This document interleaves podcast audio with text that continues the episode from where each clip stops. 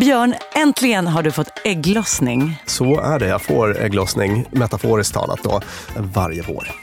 Blir pigg, energisk, optimistisk. Mm. Det händer saker. Och vet du hur det yttrar sig i mitt hem? Berätta. I ett intensivt fönsterputsande. Vartenda fönster är redan putsat. Åh gud vad roligt. Det här är ju våren, the time for cleaning. Det är nu vi rensar ut. Det är nu vi gör oss av med alla de där gamla versionerna av oss själva för att bli en ny, perfekt typ med rena lakan i sängen alltid. Men Björn, om du vill göra någonting mer än att bara tvätta dina fönster nu när du är uppe i din vårägglossning. Då är det ju det här världens bästa tid för vårstädning. Och vi har gjort avsnitt om det som jag vill påminna dig om. Och det kommer nu. Häromdagen ställde jag en fråga på Instagram som var farligt lik en sån självhjälpsfråga. Men jag var i behov av det. Jag frågade alla och en var av mina vänner vad som gör dem lyckliga som de önskar att de gjorde mer av. Och då fick jag svar från en av de rockigaste, härligaste, ballaste stjärnorna vi har. Jag kan inte säga vem, men som svarade så här. Helt ärligt, att städa. Varmt välkomna till Dumma människor med mig Lina Thomsgård och psykolog och författare Björn Hedensjö som vanligt. Det här är ju en podd där vi djupdyker ner i mänskliga knasigheter, dumheter man upprepar, psykologiska tankefel och så vidare och vänder oss till forskningen för att ta reda på vad det är som ligger bakom det. Och ibland sticker ämnena ut lite grann. Så denna vecka, nämligen ämnet städning. Varför är städning viktigt? Vad gör det med oss? På vilka sätt kan vi hjälpas åt i relationer att städa utan att gräla så förbaskat mycket? Och mycket mer kommer ni att få veta i dagens avsnitt av Dumma människor om städning. Ryan Reynolds here from Mint Mobile. With the price of just about everything going up during inflation, we thought we'd bring our prices down. So to help us, we brought in a reverse auctioneer, which is apparently a thing. Mint Mobile unlimited premium wireless. Ready to get 30, 30, bit to get 30, bit to get 20, 20, 20, bit to get 20, 20, bit to get 15, 15, 15, 15 just 15 bucks a month. So, Give it a try at mintmobile.com slash switch. $45 upfront for three months plus taxes and fees. Promo rate for new customers for limited time. Unlimited more than 40 gigabytes per month. Slows. Full terms at mintmobile.com.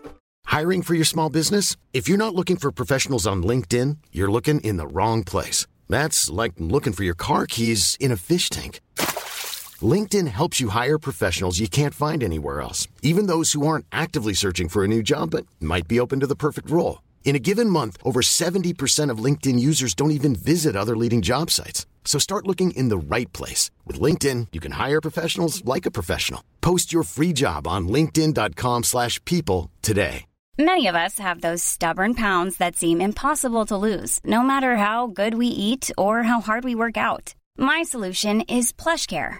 PlushCare is a leading telehealth provider with doctors who are there for you day and night to partner with you in your weight loss journey. They can prescribe FDA-approved weight loss medications like Wagovi and Zepbound for those who qualify.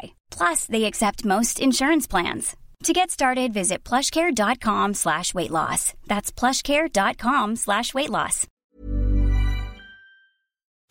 Dumma människor sponsras av Länsförsäkringar. Mm, Och Länsförsäkringar är ju mer än bara ett försäkringsbolag. De jobbar ju med bank, lån, pension, försäkringar, alltså alla, hela balletten. Ja, Och det här tänkte jag på i morse när följande sak inträffade. Du vet, jag och Alex har flyttat några gånger och eh, varje gång vi har flyttat så har vi sagt vi ska aldrig mer flytta. ja. Vi har också sagt vi ska aldrig mer renovera. Du vet, så här, inte en kökslucka ska bytas ut, inte en färg ska målas om. Nu är det så här och det här blir toppen. Ja. Och det har vi liksom lyckats hålla i nya lägenheten tills det blev vinter. För vet du vad som hände då? Nej, berätta. Jag behöver ett badkar. Och vet du vad jag då är så glad över? Nej. Att jag har buffertsparat just för såna här grejer. Så att jag sätter över den lilla summan 1600 kronor varje månad på ett litet konto. Enkom för när såna här saker dyker upp. Att jag bara måste ta bort en liten duschvägg och stoppa in ett badkar. Och det tänker vi nu göra. Ja, så att oavsett vad någon säger eller vad man säger till sig själv så är det mycket i livet som förändras. Och då finns Länsförsäkringar där för alltid. Så kom ihåg att Länsförsäkringars Bank kan hjälpa dig med lån och sparande. Så att du har till exempel en buffert för när saker och ting förändras. Tack så mycket Länsförsäkringar. Dumma människor sponsras av AJ Produkter. Björn, vad är det som gör att man trivs på jobbet? Ja, men en sån superviktig sak som du och jag brukar tjata om, det är det här med kollegor och samspelet man har med sina arbetskamrater. Det mellanmänskliga. Relationer på jobbet, exakt. Mm, man motiverar varandra, positiv förstärkning och sådana saker. Exakt. Ja. Men det räcker ju inte med bara det. Nej. Man behöver också en bra fysisk miljö. Den ska vara säker och trygg. Mm. Man kanske vill ha ordning och reda på lager och sådana saker. Att det är ergonomiskt. Ja, en ljudmiljö som gör att det är lätt att hålla fokus och att man har kanske ordning och reda med rätt förvaring. Och det här är sånt som AI Produkter kan hjälpa dig med. Arbetsplatsinredningen, att se till att förbättra arbetsmiljön och ge allt ifrån råd om en bättre arbetsstol till att inreda en hel arbetsplats för hela företaget. Ja, AI Produkter säljer inredning för kontor, skola, lager och industri och erbjuder över 15 000 produkter och skickar från sitt lager i Halmstad. Och allt detta för att bidra till att människor har det bra på jobbet och att ingen inredningslösning ska stå i vägen för det. Det är Happiness at Work. Tack AI Produkter. Vet du vem Fanny Ambjörnsson är?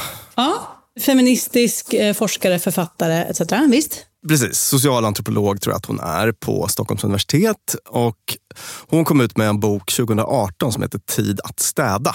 Och jag har inte läst den, men jag träffade henne på någon radioinspelning och uh, tyckte hon var så himla intressant att lyssna på och prata med. Och, sådär. Mm. och Hon har, har lite annat perspektiv än, än, än jag också på den här grejen, det här historiska och sådär. Och hon pratade då om att det här med städning har gått från att vara något till att bli liksom inget. Förut så var det en syssla, visserligen då som kvinnor i huvudsak ägnade sig åt, men, men det var ändå mm. någonting som räknades. Det var liksom en riktig grej. Det fanns eh, helgstädning och veckostädning och, och så. Men nu i vårt moderna tidevarv med en sån här lönearbetarnorm där både män och kvinnor ska liksom jobba och tjäna pengar så har det här med städning blivit en liksom, sån här icke-grej som, som bara ska på något vis... Det ska bara vara städat, punkt. Ja. Det, det, ska bara vara städat, punkt ja. Och städningen skiljer sig från många andra sysslor, påpekade hon då, i och med att det, det är ingenting som skapas när man städar. Utan man, man underhåller ju bara. Nej, just det. Så att det finns liksom ingen framåtrörelse i städning utan det, man, man, tittar bakåt eller tillbaka mot smutsen som har skapats tidigare så ska man göra någonting åt den. Men det finns ju andra sysslor i hemmet, till exempel att laga mat. Då har man ju en fin maträtt att visa upp. Eller att lägga en trätrall, då har man en ny fin trätrall att visa upp, alltså, som är mer skapande. Sådär. Och det här bidrar också till att det här uh, med städning bara försvinner in i bakgrunden som någonting som ska eh, nästan sköta sig självt på något vis. Just. Jag tyckte det var ett så himla intressant perspektiv på, ja, på, ja. på städning. Och om, om man går tillbaka ännu längre i historien. Producent Klara kom till mig i en inspelning här och bara, handlar det inte om att liksom skapa revir för oss människor? Klara är ju biolog då också. Är det inte så man ska förstå städning? Hunden kanske går och kissar på någon stolpe för att markera revir. Vi organiserar. Ja, exakt. Och det ligger det väl mycket i. Jag bara tänker när man har varit ute och liksom kampat och skapat någon så ytterst tillfällig lägerplats någonstans. Då vill man gärna ha lite snyggt ordning och reda om man kanske borstar undan lite kvistar. Och det, det är verkligen ett, ett sätt att sätta ja. bo på något sätt. Ja, vad intressant. Det där blir en, en tredje aspekt. Jag har tänkt att det är såklart för att hålla, hålla ordning. Och sen det estetiska i att liksom, det ska se mm. fint och behagligt ut. Men verkligen, Klara, good point. Ett, ett revir. Det här är, det här är mitt. Här ja. hör jag hemma. Spännande. När vi ändå är inne på städning och historia så kan jag bara tipsa om att läsa Kristina Sandbergs Maj-trilogi som heter Att föda ett barn. Och där får man i alla fall följa en kvinna som för hundra år sedan levde och helvete så det städades. Alltså hela hennes dagar var bara liksom kittlar som skulle liksom fixas med och gardiner och linne som skulle vikas och strykas. Och, alltså, ah, man blir så matt. För det är klart, vi har ju sett den här statistiken med hur illa det är och vi vet också att det är bättre nu än någonsin förmodligast. Men en så pass välskriven och tydligt illustrerad bild av vilken liksom heltids, på gränsen till heltid, nej förmodligen heltidssyssla det var för kvinnorna förr i världen med städning. Det är baxnar vid blotta tanken. Ja, Det var något helt annat då ja. Och var, det inte så också, jag, har inte läst de där böckerna själv, men, var det inte så att om man missade att, om det var någon liten fläck någonstans så var det väldigt mycket förknippat med skam och så. Ja, men så otroligt skam. För jag, så att man hade liksom svärmor på besök och det var duken inte var helt perfekt struken eller något bestick inte toppputsat eller liksom förklädet man hade på sig. Alltså, oh, nej, gud. Jag minns att min första flickvän, när jag var 18 kanske, alltså min första lite mer, lite längre relation. Sådär. Hon presenterade sig för min mamma på ett ganska dåligt sätt. Hon skrev så här, hej, minns jag, på tv-rutan i, i dammet. Och Nej. jag minns att mamma reagerade inte bra på det. Utan det, det tog väldigt lång tid för den här tjejen att liksom, jobba sig tillbaka till någon slags bra relation med, med morsan. Och eh, det, jag tänker mig att den där liksom generationsgrejen kanske var, var synlig i det. Att för min mamma så var det mycket mer förknippat med skam på något vis. Att, att inte ha det helt perfekt städat då. Ja. Ja, att det var liksom ett, ett, ra- rakt ut ett hån. Ja, precis. Jag hade ju inte brytt mig till exempel då. Eller du kanske. Jobba, hon får streta, putta, diska, tvätta, damma. Varje dag är det detsamma. Jag tänkte vi kan börja med en del positiva saker som, som finns med städning. Det är ganska mycket. Till exempel då att städning är bra för hälsan. Det var En sån här korrelationsstudie som jag tänkte nämna där man har sett att det hänger samman med mindre hjärt-kärlsjukdom. Det var en professor som heter Nicole Keith som följde ungefär tusen medelålders personer med förhöjd risk för hjärtproblem i USA. Och hon kunde konstatera att ett städat hem var en skyddsfaktor, alltså minskade risken för hjärtproblem. Då. Och man kunde också se att folk med städade hem hade högre nivå av fysisk aktivitet. Och sen är ju frågan vad det beror på. då. Ja, exakt. Är det så att de fysiskt aktiva städar mer eller tvärtom? Japp, och de spekulerar lite grann. Det, det kan vara något med ett städat hem som driver på fysisk aktivitet. Gör folk lite mer pigga och alerta helt enkelt. Eller så kan städningen i sig ge något slags motionseffekt. Och, och så. Alltså, det finns lite olika möjliga tolkningar där. Men det hängde tydligt samman i alla fall då. Alltså är det så här, för det var mindre bakterier och mindre eh, damm i deras omgivning och därför blev hälsan och hjärtat bättre? Eller var det liksom, eh, gick det via psyke? Det gick nog via psyke, tänker jag mig. Jag tror att de kikade på hur eh, rörigt det var i hemmen. Man, man var inte inne och, Okej, eh, mm. och gjorde såna här labbtest på bakteriemängd och såna grejer. Nej, okej. Mm. Så rö- och då är det väldigt intressant. Det, det kan man ju tänka sig. Ett bakteriehem leder till ohälsa. Men ett rörigt hem som blir mindre rörigt leder till bättre hälsa. Det var ju något att write home about. Ja, sen så tror jag att de där sambanden mellan eh, exponering för bakterier och hälsa, de är inte så självklara som man kan tro. Nej, just det. Överdriven renlighet brukar leda till fler allergier och sådana saker. Ja, Lort-Maja här håller med. Ja. Och sen så har vi någon studie från 2010 som eh, använde sig av lingvistisk analys för att se hur deltagarna, runt 60 personer, jag tror att det var par, så män, män och kvinnor, beskrev sitt hem. Och de som beskrev hemmet som rörigt eller fullt av ofärdiga projekt, de var mer deprimerade, tröttare och mer stressade. Och man mätte bland annat eh, kortisolkurvor, alltså kurvor av det här stresshormonet nattetid. Då. Och man kontrollerade för andra faktorer som kunde störa det här, till exempel neuroticism eller nöjdhet i relationen. Det är annat sånt som brukar förklara eh, depression då, till exempel. Men eh, tyckte att man lyckades isolera den här effekten då. Att det verkade som att stökigheten ökade risken för, för depression, stress och så. Vi har en amerikansk enkätstudie som visade att folk som bäddar sängen varje morgon har 20, eh, 19 procent större eh, sannolikhet att rapportera en god natts sömn på morgonen. Och det här tyckte jag var intressant. Att folk som hade nyss bäddat sängen med rena lakan. 75 procent av dem uppgav att de hade haft en bättre natts sömn än eh, när de inte hade rena lakan eller nya lakan. Ja, men alltså, det kan jag skriva under på och det tror jag att många av lyssnarna också. Det var, det var I den här min muppiga enkät på Instagram så var det jättemånga som skrev ja, men typ så här.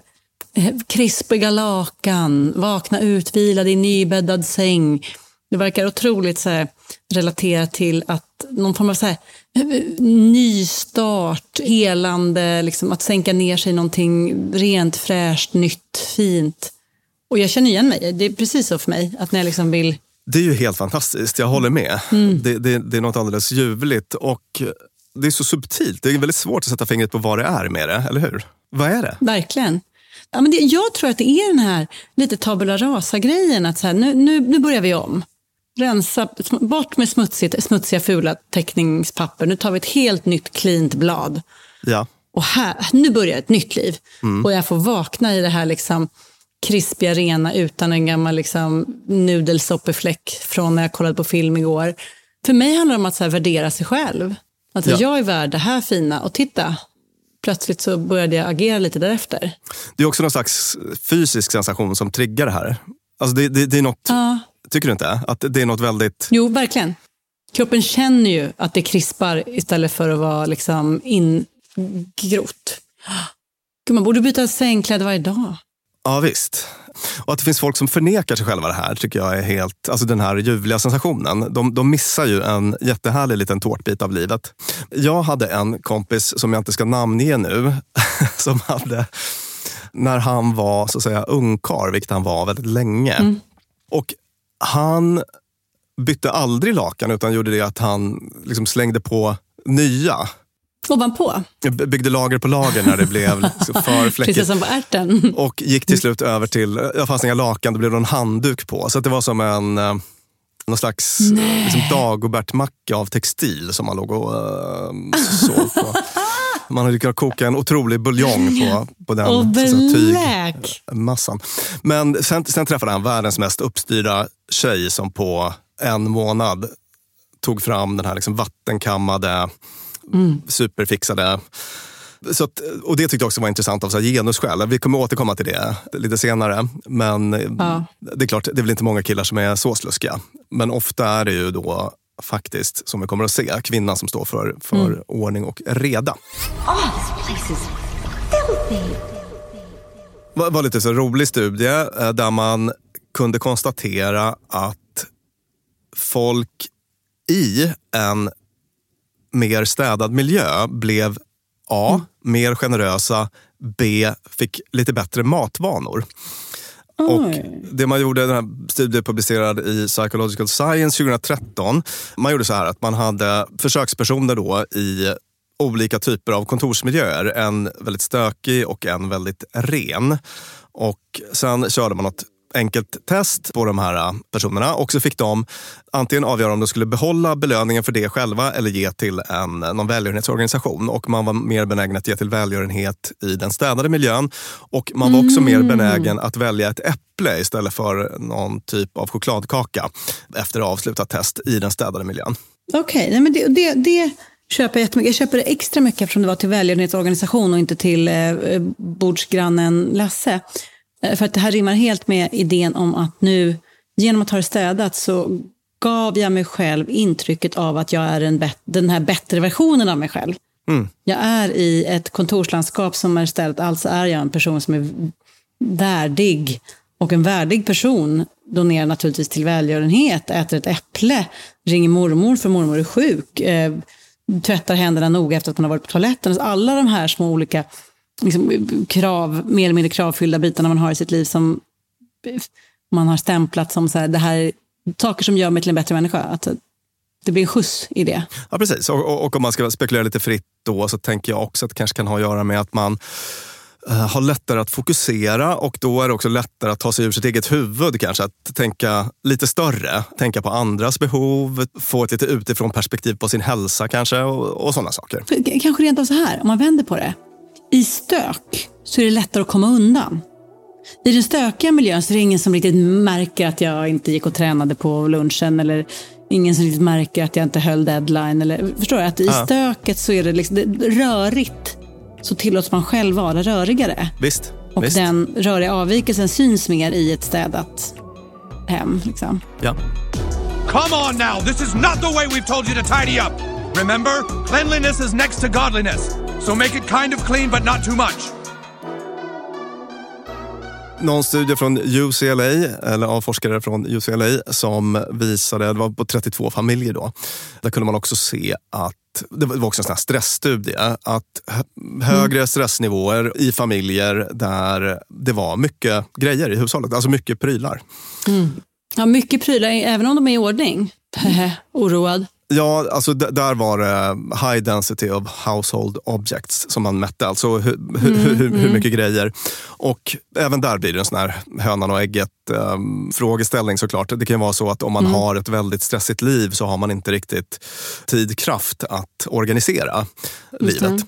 Och så blir det så. Alltså det här, jag vill inte att Alex, min sambo, lyssnar på det här avsnittet för att jag, jag är saksamlaren och ägaren i vårt hem. Han vill ha ett sånt där väldigt spartanskt tomt hem och så har jag alltid hävdat att man mår bra av saker som man mår, som man mår bra av. Vettigt cirkelresonemang.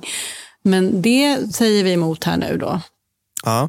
High density of objects, inte bra för relation. Det känns ju som att du är inne i någon slags antirörighets... Um, period just nu. Du säljer grejer. Ja, men det var flytten, jag rensade något så in i bängen. Men, men det är också så att när jag har, jag har sån här skov av rens och sen så fort jag ser den tomma ytan som uppstår så vill jag fylla den Ja. med nytt. Men, ja, men, men ja, det, det är sån helt enkelt.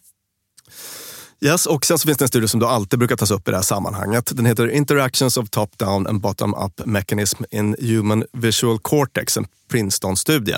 Lång titel som vanligt. Och den visar i alla fall att det är svårt att fokusera i röriga miljöer eller när man har många konkurrerande visuella stimuli. Och man trillar ju inte av stolen i förvåning när man hör det, men, men så är det i alla fall.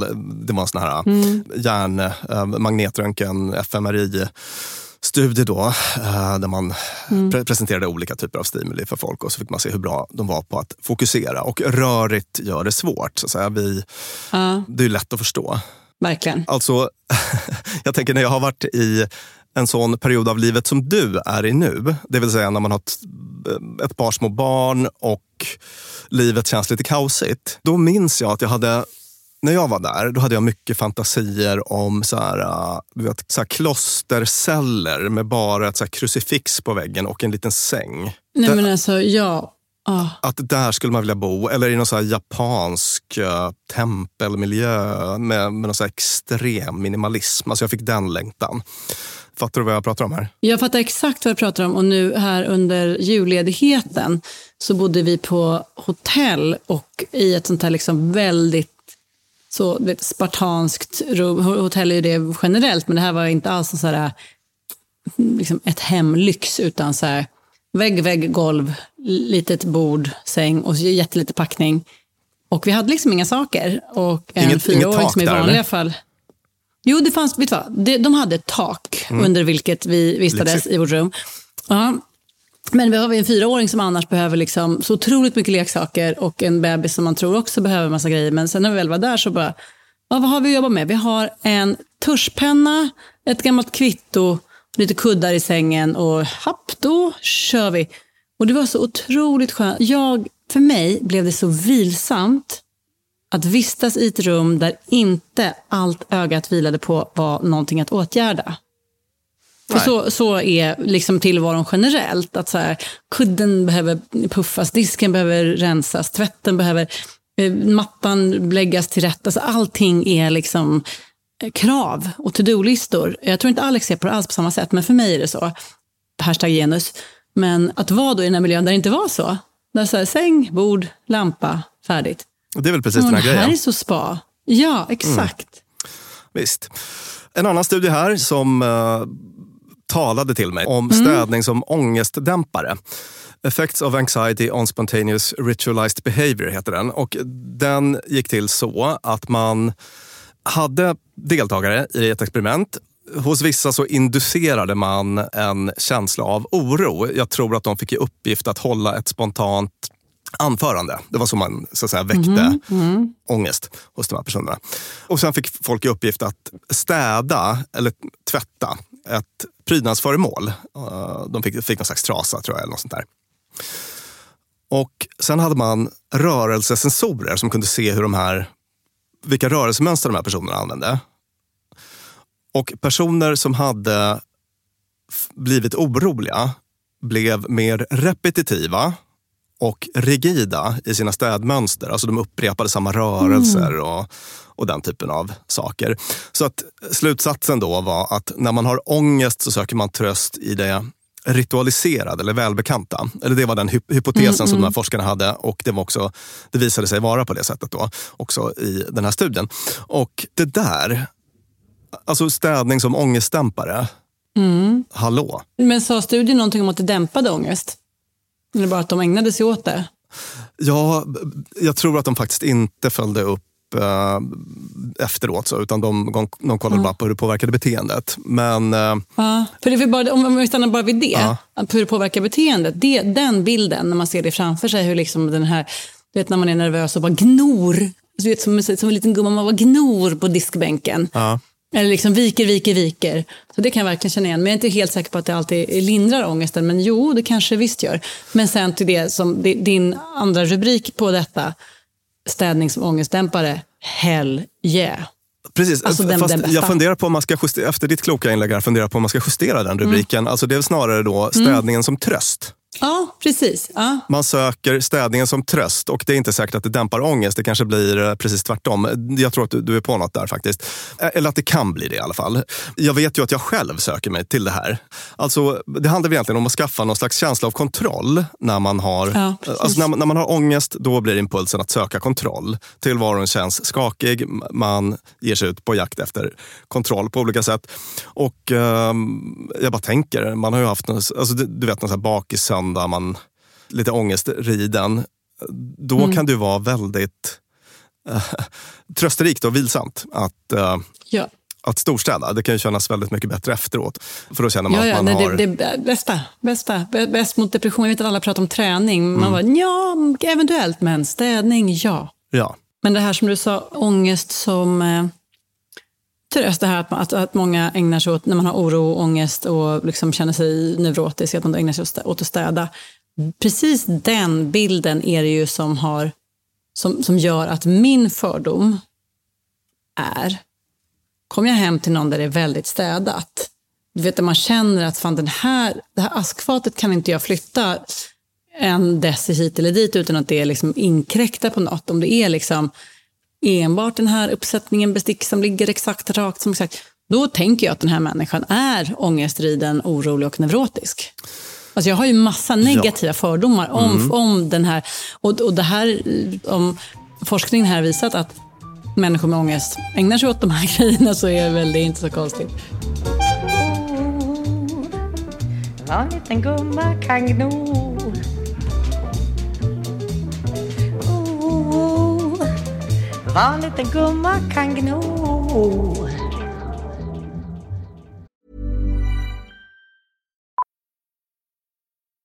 Millions of people have lost weight with personalized plans from Noom, like Evan, who can't stand salads and still lost 50 pounds. Salads, generally, for most people, are the easy button, right? For me, that wasn't an option. I never really was a salad guy. That's just not who I am. But Noom worked for me. Get your personalized plan today at Noom.com. Real Noom user compensated to provide their story. In four weeks, the typical Noom user can expect to lose one to two pounds per week. Individual results may vary. This is Paige, the co-host of Giggly Squad, and I want to tell you about a company that I've been loving, Olive and June. Olive and June gives you everything that you need for a salon quality manicure in one box. And if you break it down, it really comes out to $2 a manicure, which is absolutely insane. It's also so easy to get salon worthy nails at home with Olive and June. The difference between how your nails used to look when you did them yourself and now with the Manny system is a complete game changer. The best thing about Olive and June too is it's a quick dry. Dries in about one minute, lasts for five days, and full coverage in up to one to two coats. Visit oliveandjune.com slash perfectmanny20 for 20% off your first system. That's oliveandjune.com slash perfectmanny20 for 20% off your first system. One size fits all seemed like a good idea for clothes Nice dress. Uh, it's a it's a t-shirt. until you tried it on. Same goes for your healthcare. That's why United Healthcare offers a variety of flexible, budget friendly coverage for medical, vision, dental, and more. So, whether you're between jobs, coming off a parent's plan, or even missed open enrollment, you can find the plan that fits you best. Find out more about United Healthcare coverage at uh1.com. That's uh1.com. Dumma människor sponsras av Claritin. Ja, för nu är det ju vår och vårkänslor spirar. Mm. Även jag får, jag har liksom varit ihop med min kille i snart ett decennium och blir vårkänsla. Lite vårrusig. Ja, jag vill, jag vill ut och hålla hand och springa över en sommaräng. Ja. Då kan man tänka att det är synd om dem som inte kan det. Det är rätt många ja. Det är det. Ja. Och det märker man alltid på just våren. För det är då de kommer in på kontoret och när alla andra är så uppspelta för att gatorna är sopade och solen gnistrar så är det liksom bara rinnande ögon, rinnande näsa, det Min kliar. pappa till exempel, pollenallergiker som älskar att påta i trädgården då. Och det vill man ju att han ska kunna göra. Och det är där vårt budskap från Clarityn kommer in i bilden. För det, Clarityn ger vårkänslorna en chans för allergiker. Det är antihistamin vid tillfälliga allergiska besvär, till exempel pollen, pälsdjur eller dammallergi, som ger snabb effekt inom en till tre timmar. Och besvären lindras i hela 24 timmar. Clarityn, en tablett och sirap, Loratadin, är receptfria läkemedel vid tillfälliga allergiska besvär hos vuxna och barn över 6 år och kroppsvikt över 30 kilo om du tar tablett. Du ska inte ta Clarityn om du är gravid eller ammar. Läs bipacksedeln noga innan du tar Claritin, särskilt om du har en leversjukdom eller ska genomgå hudtester för allergi. Och kontakta läkare om du inte mår bättre eller om du mår sämre efter sju dagar. Och kontakta alltid läkare vid användning längre än tre månader. Och mer om det här kan du läsa på bayer.se. Tusen tack Claritin. De var människor sponsras av Arlanda Express. Och du och jag, Björn, var ju på en jobbresa. Upp till Kiruna. Där var det ljuvligt. Verkligen. Och när vi sen landade för att komma hem så hade jag ju planerat på ett Lina Thomsgårds sätt. Skulle hämta barnen goda 45 minuter efter landning. Jag fick oerhört bråttom och istället för att springa ut och ställa mig i den långa taxikön så vrålade jag till dig. Det här var faktiskt det blev en rolig scen. Ja. När jag såg hur det stod så här Arlanda Express två minuter och jag bara Mm. Björn, jag måste ta den! Mm. Och så bara, men ska vi inte ta taxi? Nej! Mm. Hissdörrar slår igen, jag springer ner och hinner på 18 minuter in i stan, springa in, ta en tunnelbana, han hämta mina barn. Fantastiskt ja. Och det var faktiskt otroligt. Ja, Arlanda Express är ju det snabbaste och smidigaste sättet att ta sig till och från Arlanda. Det tar alltså bara 18 minuter och det är väldigt hög punktlighet också. Så att de eh, går i tid, alltid. Jag har heller aldrig varit med om en svalare tågcentral. Jag vet inte om den ligger så långt ner. Men när man har sprungit snabbt för att hinna med det här tåget, Mm. för att man har, min, alltså man har sekunder som man inte kan avvara, då är det en väldigt sval liten plats på att stå och mellanlanda. Och sen hoppar man på och då hade man inte hunnit köpa sin biljett för att det hade inte jag hunnit tänka på. Mm. Då var det bara klicket i klicket in på nätet. Köp, köp. Hur enkelt som helst. Så praktiskt. Och det här tåget går från tidig morgon 04.20 till sent på natten då 00.35 och i högtrafik går Arlanda Express upp till var tionde minut. Så hoppa på tåget. Det finns gott om anledningar att ta Arlanda Express. Tack så mycket Arlanda Express. Vi pratar om eh, problem med för mycket och för lite städning. Då. Och vi kan väl börja prata om det här med, som du är inne på, problem med för mycket städning. Alltså om man tänker sig ute i en extrem variant, när det blir diagnos och så av det, så har vi ju då alltså OCD, du vet, så här renlighetstvång. Just det. Relativt vanlig patientgrupp. Det kan ju dels handla om, om det här med bakterier och sådana saker. Du vet, öppna toadörren med armbågen och så. Extremt funktionsnedsättande kan det bli. Mm. Men sen har vi också sånt här just right-tvång. Alltså att till exempel mattan måste linjera perfekt med, med Ja. golvplankan och saker och ting måste stå precis eh, rätt och så. Och där används ju städningen då som en ångestdämpare, men det är ju, finns egentligen inget positivt med det. Alltså det, är, det är bara en kortsiktig ångestdämpning. Men den kortsiktiga belöningen som man får när man ångestdämpar på det Mm. sättet gör att det här beteendet upprepas mer och mer och mer. Så att det är problematiskt då på det sättet. Just det. Och vad har vi sagt i tidigare avsnitt om det här med att eh, göra saker för att dämpa ens ångest och det inte fungerar? Jo, att istället bita ihop och sluta bete sig på det där sättet. Sluta göra det man brukar göra för att liksom, möta ångesten i vitögat och se vad som händer. Precis, och för sånt tvång kan jag säga bara som en, eh, vi ska, vi ska inte dra något helt behandlingsprotokoll här, men det finns en metod som kallas exponering med responsprevention, ERP, som är svinbra och hjälper i princip alla som ger sig på det, eller den allra största delen i alla fall. Så att, eh, Mm. Och det finns eh, onlinebehandlingar och sånt där, så att om man känner igen sig i det så kolla upp det, ERP. Och sen så har vi sånt som kanske inte är riktigt på den nivån, men lite mer det som du är inne på, det här perfektionistiska. Och då kan det också bli jätteproblematiskt såklart. Till exempel att jag kan aldrig bjuda hem vänner eller andra om jag inte har helt Mm. perfekt hemma. Du vet, jag glömde gå ut med soporna i morse, ja, men då får jag ställa in. Alltså, Mm, mm, ett dåligt mm. exempel, men du fattar vad jag menar. När Mm. det blir på den Japp. Extrema nivån. Och, och där handlar det om att öva på att, på att släppa kontrollen helt enkelt. Lättare sagt än gjort kanske. Mm. Men ett annat städningsrelaterat psykiatriskt problem det är ju det här med samlande och hoarding. Men om Mm, känner till det. Kul att se på tv, inte lika roligt att ha i till exempel sin närhet. Precis, och, och, och kan ju vara jättehemskt. Inte minst för, alltså för, dels för personer som är drabbade men också för anhöriga och så. Och Mm. Inte så himla ovanligt. Jag såg någon siffra, var det 200 000 svenskar som hade ett problematiskt samlande eller något i den Oj, stilen. ja.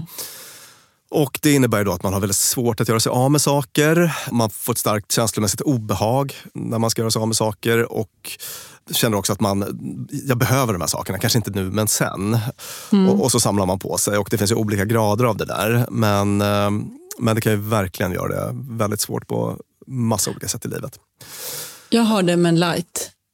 Ja, det, det är verkligen precis så jag känner när, Alex säger så här, nu måste vi rensa bland skålarna. Då känner jag att han säger, nu måste vi rensa bland dina fingrar, Lina. Vilka ska vi hugga av? Även om vi har 913 skålar.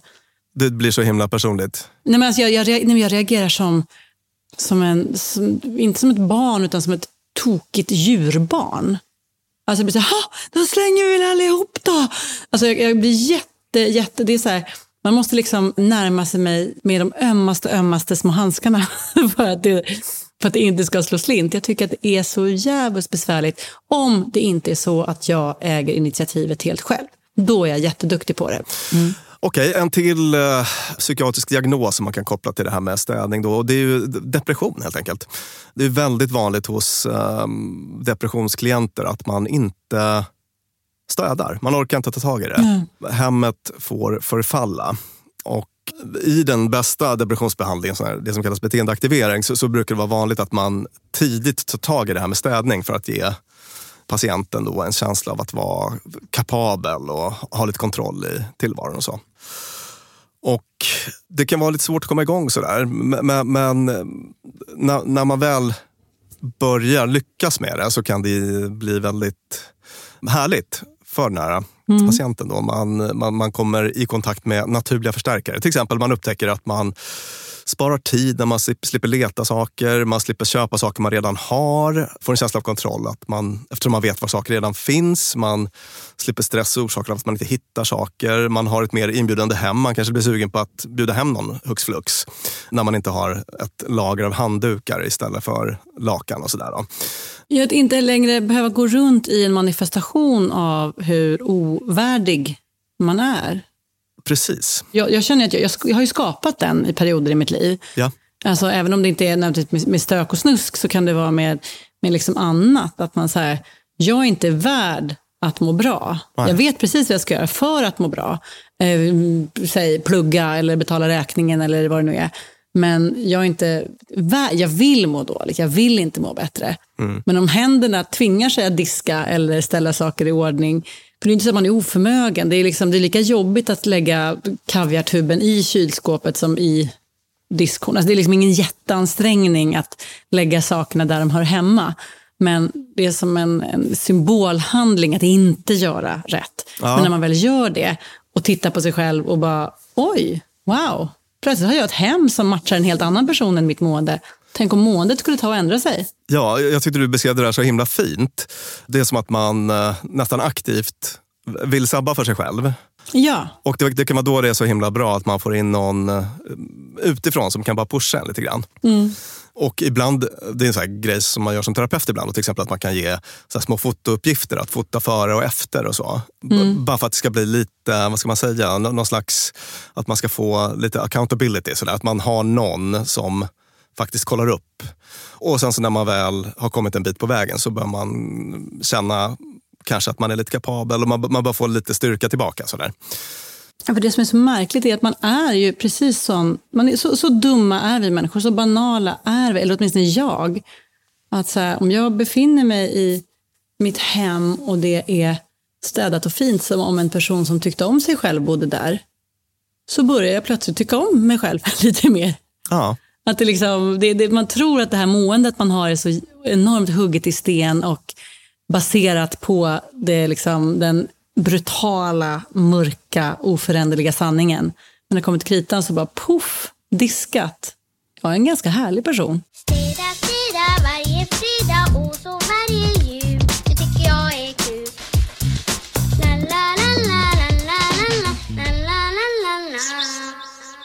Hur kan man komma igång då om man har, alltså det behöver inte vara att man är deprimerad, men om man känner att man, okej, jag skulle vara hjälpt av att ha lite finare hemma. Ah, det finns Just väl... diskberget växer, jag har ingen liksom, ordning på saker och ting. Jag orkar inte öppna garderobsdörren, där är all möjlig skit i. Ja. Ja, precis. Och det finns väl tusen bra och roliga och inspirerande metoder och böcker och så för det.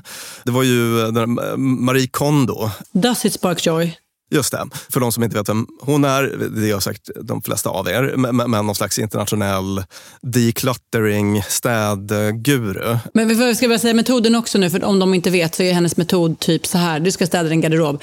Ös ut allt i en jättehög. Och sen ska du ta upp plagg för plagg, hålla i det och känna så här, does it spark joy? Blir jag lycklig av det här? Och det skulle då, om vet applicerat på mina 930 skålar, så skulle jag ta varje skål och bara, blir jag lycklig av den här? Och kanske skulle jag konfronteras med att nej, den här har jag ju bara kvar för att den, någon av mina vänner glömde den när vi hade ett knytkalas och jag har inte orkat lämna tillbaka den. Eller den här skålen var en gåva från någon jag inte ens tycker om. Den ger mig egentligen bara dåligt samvete och så vidare. Och så vidare. Så ska jag till slut bara, har man bara saker som gör en lycklig och det vore ju en fenomenal tillvaro. Det finns ju något väldigt elegant i det där, att det är en så enkel regel. Det blir väldigt enkelt att följa då. Det, det finns något att gilla där känner jag. Men annars, man brukar prata om sådana här minimål. Att man istället för att, åh gud, det känns så överväldigande med hela min jättestökiga lägenhet. Så kan man bara bestämma sig för en av, avgränsad yta. Ja, men jag tar så att säga, högra ändan av diskbänken idag. Eller ena, ena diskhon. Eller eh, jag städar handfatet. Att, att man börjar med något litet. Ofta en väldigt bra grej så att det inte blir för överväldigande. Jag har ju mina städtips. Jag, jag slänger in ett av de här. Ja. Börja med lägsta nivån. Vad är det lägsta nivån här? Jo, men det är typ att så här, jag inte har rensat avloppet sen jag flyttade in. Nej, men börja där. För det är en sån otrolig kraft i att höja det som är på minus 14. Om det höjs upp till minus 3. Alltså det, det värsta menar du? i... Ja, det värsta. Ja, men precis. Ja, ja men bra, bra grej. Nå- några Mm. andra sådana här minimål då. Det kan vara till exempel eh, ja, men fem minuter städning per dag. Det- Det klarar jag. Och sen så, det som ganska ofta händer då är att när man bara märker att, det, att man har gjort lite skillnad så, så kanske man nästan automatiskt, men gud, nu har, nu har det gått tio minuter. Just. Eller så kan man ha regler av typen, jag ska ta bort en sak i timmen från mitt jobbskrivbord. Eh, Ställ ett larm en gång i timmen så ska jag ta bort en grej. Ta den till återvinningen, papperskorgen, kontorsmaterialförrådet eller vad det nu kan handla om. En annan sån regel som jag tyckte var lite kul är touch everything just once. Va? Jo, så här. Har du någon sån här kaosskål hemma? Eller kaosyta? Ja, ja, ja, ja, ja, ja. ja. Vi har en låda. Ni har låda, en kaoslåda? Alltså en sån byrålåda. Där det börjar alltid med, alltså när, när- som nu efter flytten, man bara, jag la de, här, alla medlemskorten där, jag la extra nycklarna där. Jag la, och sen, alltså det är så tjockt med, fan vet vad som är i den lådan. Det brukar vara en Mm. ganska spännande upptäcktsfärd sen när man rensar dem där. Man brukar Ja, ja, hitta, ja, visst. För att ibland lägger man saker där som man tycker är lite viktiga också.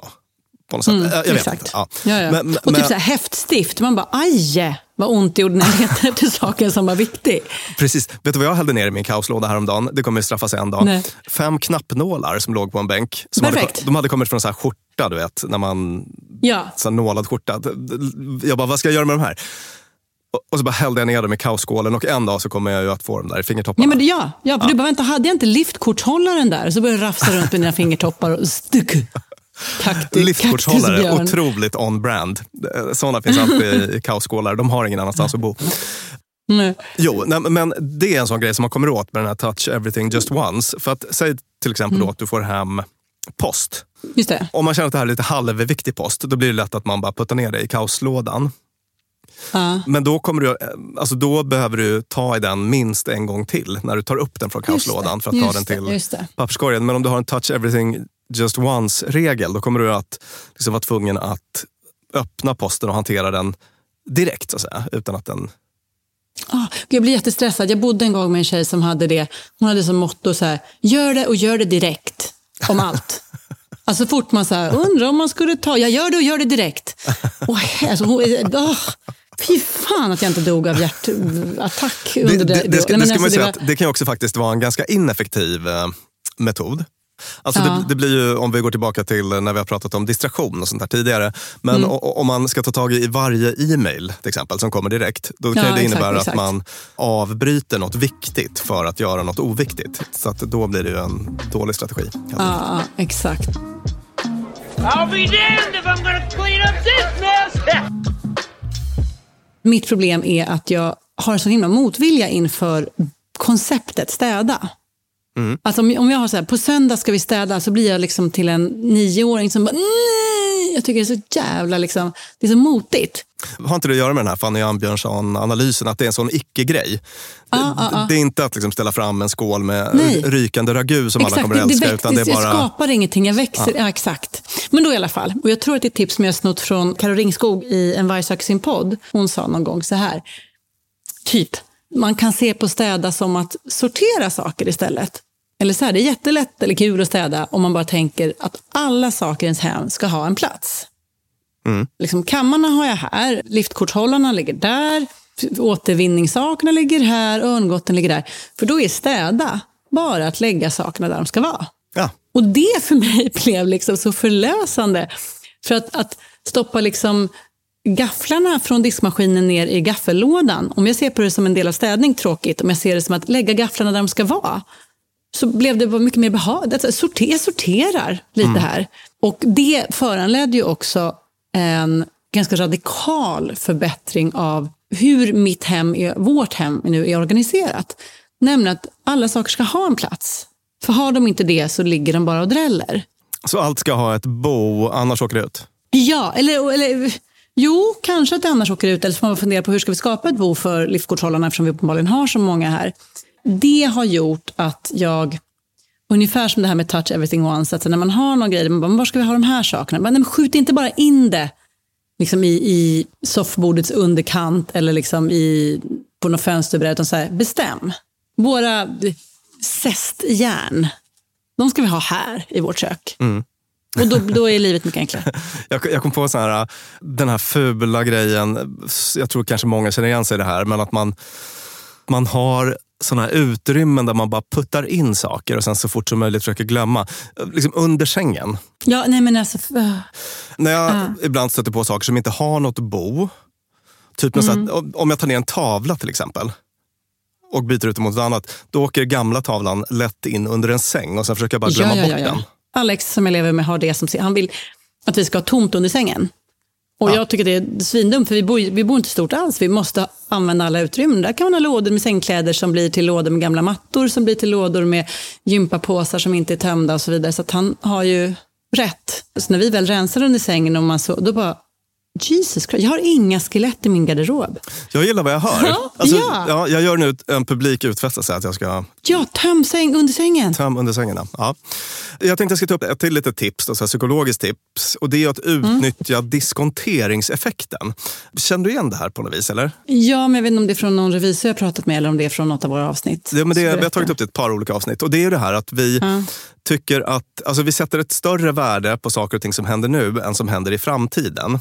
Vi tillmäter Mm. saker och ting som händer nu större betydelse också då än sånt som händer i framtiden. Så att det här innebär att man kan, man kan liksom vända på det och använda det till sin fördel. Det är problematiskt på massa olika sätt. Det är därför vi handlar på kredit till exempel. Och så. Men man kan vända Just på det. det. till sin fördel och göra så här att det är ganska lätt att nu göra ett commitment till senare. Fattar du vad jag menar? Ah, det är nu du håller på och köper ett gymkort. Till exempel. Eh, eh, Man kan, säg så här till exempel. Då, att det är lätt att idag ringa till någon välgörenhetsorganisation, Myrorna eller vad de heter, och säga Ja. Kom förbi med en lastbil ja. om en vecka. Då, då kanske det blir jobbigt då, där i framtiden. Men att bara ringa det här samtalet är ganska lätt. Så att det är lätt nu att göra ett hårt commitment för någon senare jobbighet som kommer att hjälpa till massor. Så att det kan man också Mm. använda sig av. Det är svinbra, men, det är, men helskott att man inte ska underskatta den mänskliga förmågan att trassla sig ur stenhårda commitments. Sant. Så det använde jag jättemycket nu under vår flytt. Att jag liksom bokade upp olika, liksom, då kommer det där liksom dödsbo hämtar gänget och hämtar den där bråten och där kommer de, de alla vännerna hämta böckerna. Då måste jag plocka bort böckerna vi Ja. vill spara. Så. Det var väldigt viktigt. Ja, man skapar deadlines för sig själv egentligen. Ja, och, exakt. och, liksom, och ju hårdare deadlines, desto bättre. då. Tvätten för sig, skräpet för sig, burkarna för sig. Ja, okej. Glöm nu inte att kasta det som är under diskbänken. Då tänkte jag att vi ska prata om städning och relationer. Och Det är ju en vanlig orsak till bråk. Det är välkänt från parterapi till exempel. Men också det är den från- vanligaste tillsammans med ekonomi. Ja, Bland de vanligaste är det. Ja. Och jag såg någon, eh, jag vet att det är definitivt så här i Sverige också, men jag råkade se någon amerikansk enkätstudie här som visade att 80 procent av personerna som bodde tillsammans med någon hade i varierande grad konflikter kring eh, städning. Och en femtedel av dem sa att det skedde ofta. Och det här gällde både kvinnor och män. Och de vanligaste sakerna som man bråkade om då, det var när man skulle göra det, hur man skulle göra det, vem som skulle göra det och sen också vem som tog Mm. initiativ. då. Och 61 procent av de här äh, enkätbesvararna sa att de hade städat hemmet efter att deras partner hade gjort det vid något tillfälle. Alltså att de inte hade varit nöjda med Mm, partners mm, mm. insats. Mm. Tankar? Ett, jag tycker det låter lite att en femtedel av 80 procent eh, grälar ofta om städning. Och nummer två, nu kommer de lyssnarna som är väldigt emot eh, hemhjälp att bli arga, men ni såg alla den där reklamen om att så här, köp, köp en bra relation med hemstäd. Mm. Alltså folk som har städhjälp hemma, det räddar deras relation. Och det låter väl rimligt om det då gör att 80 procent av alla och en femtedel av dem slipper. Fast slipper man verkligen, då, håller man, då börjar man väl tjafsa om liksom det lilla som är kvar. Jag tror, jag tror det beror på faktiskt. Alltså för att jag tror att det är ganska olika. Ibland så, har det med, ibland så är det verkligen en sakfråga och ibland så är det bara ett uttryck för annat missnöje. Sådär. Ja, just det. just det. Nej, men om man tänker på hur olika vi människor är när det kommer till väldigt mycket så vore det ju, det känns ju väldigt osannolikt att två personer skulle bli kära som är precis likadana när det kommer till vad som är viktigt i städning och hur städat man vill ha det etc. Precis, och, och Mm. här kommer vi in på det här med, med genus. Då. Jag har en kollega jätteduktig som heter Maria Farm. Hon har skrivit en bok som heter Han är så bra på att ta egen tid. Jag träffade henne Mm. också vid den här radioinspelningen där jag träffade Fanny Ambjörnsson. Och hon kommer från eh, feministiskt håll förstås då, i, i den här frågan. Och hon resonerar så här att kvinnan har liksom typecastats in i en roll där hennes påpekanden blir så att säga överkrav. Att mannens nivå är norm. Och kvinnan blir då liksom tjatig inom citationstecken eller gnällig. Men det är egentligen då ett, ett patriarkalt sätt att etikettera eh, egentligen hennes legitima synpunkter på städning. Just det. Vad tänker du? försöker måla upp det framför mig. Jo, att när eh, han dammsuger så dammsuger han bara den ytan som syns. Och när hon säger nej men dammsug under soffan och under sängen, Björn, där du har ställt, ställt undan all din bråte, så är det liksom hon som påtvingar honom sina Extrema idéer. liksom, om orimliga, rent- Ja. extrema idéer. Ja, exakt. Mm. Mm. Och eh, det här är då på gruppnivå. Men sen så om man Mm. går in på enskilda relationer så kan det ju verkligen vara så att, att någon är helt superperfektionistisk och orimlig i sina städkrav. Det, det förekommer naturligtvis också. Men hon menar att det här, det här är någon slags ett vanligt problem på gruppnivå. Att det blir de könsrollerna. Sådär. Ja, ja. Och, då, och då är det här enbart möjligt eftersom att mannens norm aldrig är där ribban i slutändan läggs. Det vill säga, det, det är inte så, de kvinnor jag känner som lever i den där typen av relationer, det är inte som att de bara slutar dammsuga under soffan, utan det är de som gör det. Mm. Alltså det, är- nu är vi liksom eh, stereotypa här, men att allt det där som, som kvinnan också tycker ingår i städning och mannen tycker inte, blir ju per automatik någonting som hamnar på kvinnan. Alternativt blir det här som mannen anklagar henne för att vara en häxa som hon tjatar om. Just det. Eh, Eller så gör man det som man, men går och muttrar och svär under tiden. Ja.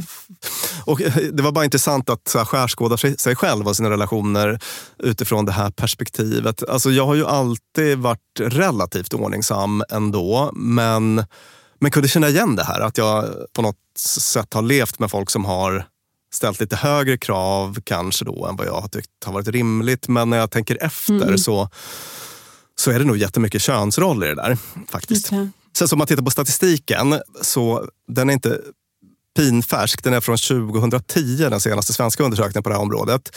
Så det kan ju ha hänt mycket sedan dess. Men då så la kvinnor 45 minuter mer per dag på hushållsarbete. Mm. Och sen så kanske det har ändrats då som sagt. Men, men, men statistiken tyder ändå på att i befolkningen i stort är så att kvinnor gör mer i hemmen. Och det är ju ganska mycket mer, 45 minuter per dag. Det blir mycket på en vecka. Aj, aj, aj, inte sopa under mattan, säger farmor. Om vi ska vara lite lösningsorienterade då och Mm, ja, låt oss. det man behöver inte ha det här skavet, även om det så att säga är väldigt naturligt. De allra flesta har det i någon form. Men, men det finns saker att göra. Jag tänkte vi kan dra Mm. igenom en liten lista bara på vanliga, vanliga tips för att komma till rätta med det här. Mm. Och nummer ett på denna lista är? Scheman.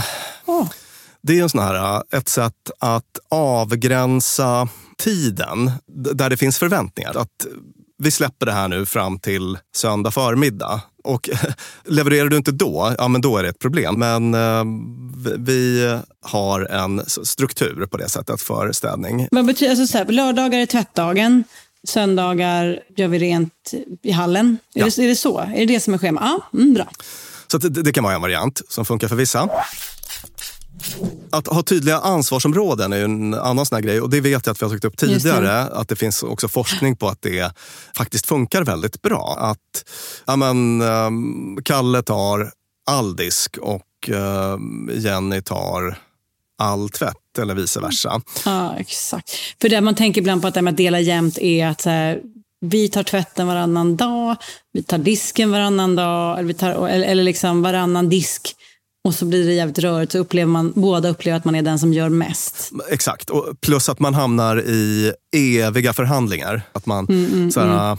När man inte har den där strukturen så blir det lätt att man hela tiden hamnar i en snål-mode och går runt och förhandlar exakt. istället för att vara en Exakt. kärleksfull partner. Och för kassabok, man bara oj så disket plockade jag disken igen, och igen, och igen. Nu är jag uppe i 48 gånger och han har säkert bara 12. Ja. Så, så, så större och tydligare ansvarsområden. Mm. Så. Delmål, vi var inne på det tidigare, att ta saker och ting steg för steg. Att liksom allt inte måste hända på en gång. Det blir ofta ett orimligt krav på, på den det. I, andra. januari, I januari tar vi källarförrådet. Ja. I februari tar vi skafferiet. Mm.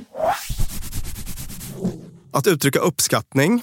Vi pratar ju om det här nu med, med att städning är en sån icke-grej som bara, man bara förväntar sig ska hända på något vis. Och man får inte de där applåderna som, som man får när man eh, ställer fram ostfondy.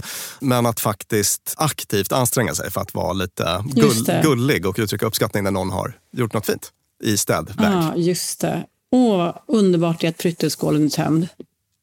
Exakt Slippa knappnålar innanför nageln. Mm.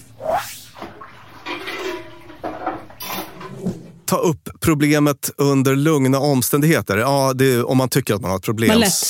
Ja, jag vet. Men den här är ju faktiskt ganska bra. Alltså, det här är en sån grej som jag jobbar mycket med i liksom anger management men också i eh, relationsterapier och sånt där. Att inte ta upp det när man är som mest förbannad. Att det är ju svårt. Det är svårt. Men att göra den aktiva ansträngningen. Att, Det är svårt att äta, att inte göra när man är arg. Men jag tycker det är ännu svårare att göra när man inte är arg. Det vill säga, om jag har bitit ihop när jag var förbannad. Sen när det har lagt sig, då känner jag inte för att paja en mysig middag med att bara, förresten så vill inte jag att fotbollsskorna...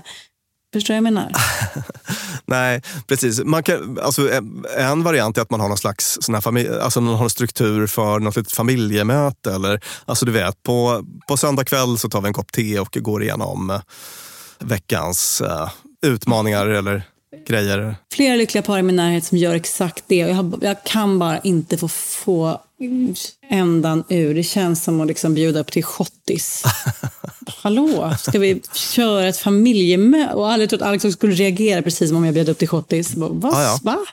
Vi är ju här, va? varför ska vi sitta i ett möte? Ja, ja, Men det vet, det vet Mm. ju jag. Det har både parterapeuter sagt och också nära och kära gör så. Och det har liksom räddat relationer på olika sätt. Just det. Alltså, det kanske inte behöver vara så superstrukturerat, men man kanske kan ta med sig någon liten del av det här. Att jag, jag, jag behöver Mm. inte alltid på studs ge uttryck för mitt missnöje med saker och ting, utan Nej. jag, jag kan försöka ta det i, under något lugnare omständigheter med ett något mindre konfrontativt ordval och sådär. Försöka sitta på händerna Mm. lite. Svårt, men bra. Mm. Ja, vi är med på listan. lyssna på sin partner för att se om det finns någonting som ligger bakom problemet. Alltså, det kanske inte är de där... Fotbollsskon. Nej, det, det, det kanske är... Att fotbollen spelas på helgförmiddagarna när man hellre vill gossa. Ja, exakt. Mm. Bara se om det finns någonting annat som är Mm. grund till problemet eller grund för, för missnöje eller vad det nu kan vara. Ofta är det ju Mm. så att det, det är något annat som ligger i, i botten. Behov brukar jag tänka.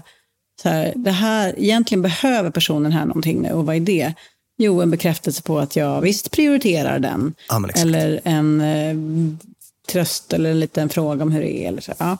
Precis, Mm. så att summa summarum, det städrelaterade problemet behöver kanske inte handla om städningen i sig Nej. utan- andra saker. Så man kanske kan ta reda på om man lyssnar lite empatiskt. Sådär. Ja. Yes. Eh, och så har jag en sista punkt. Gör något roligt av det. Säger du. Mhm.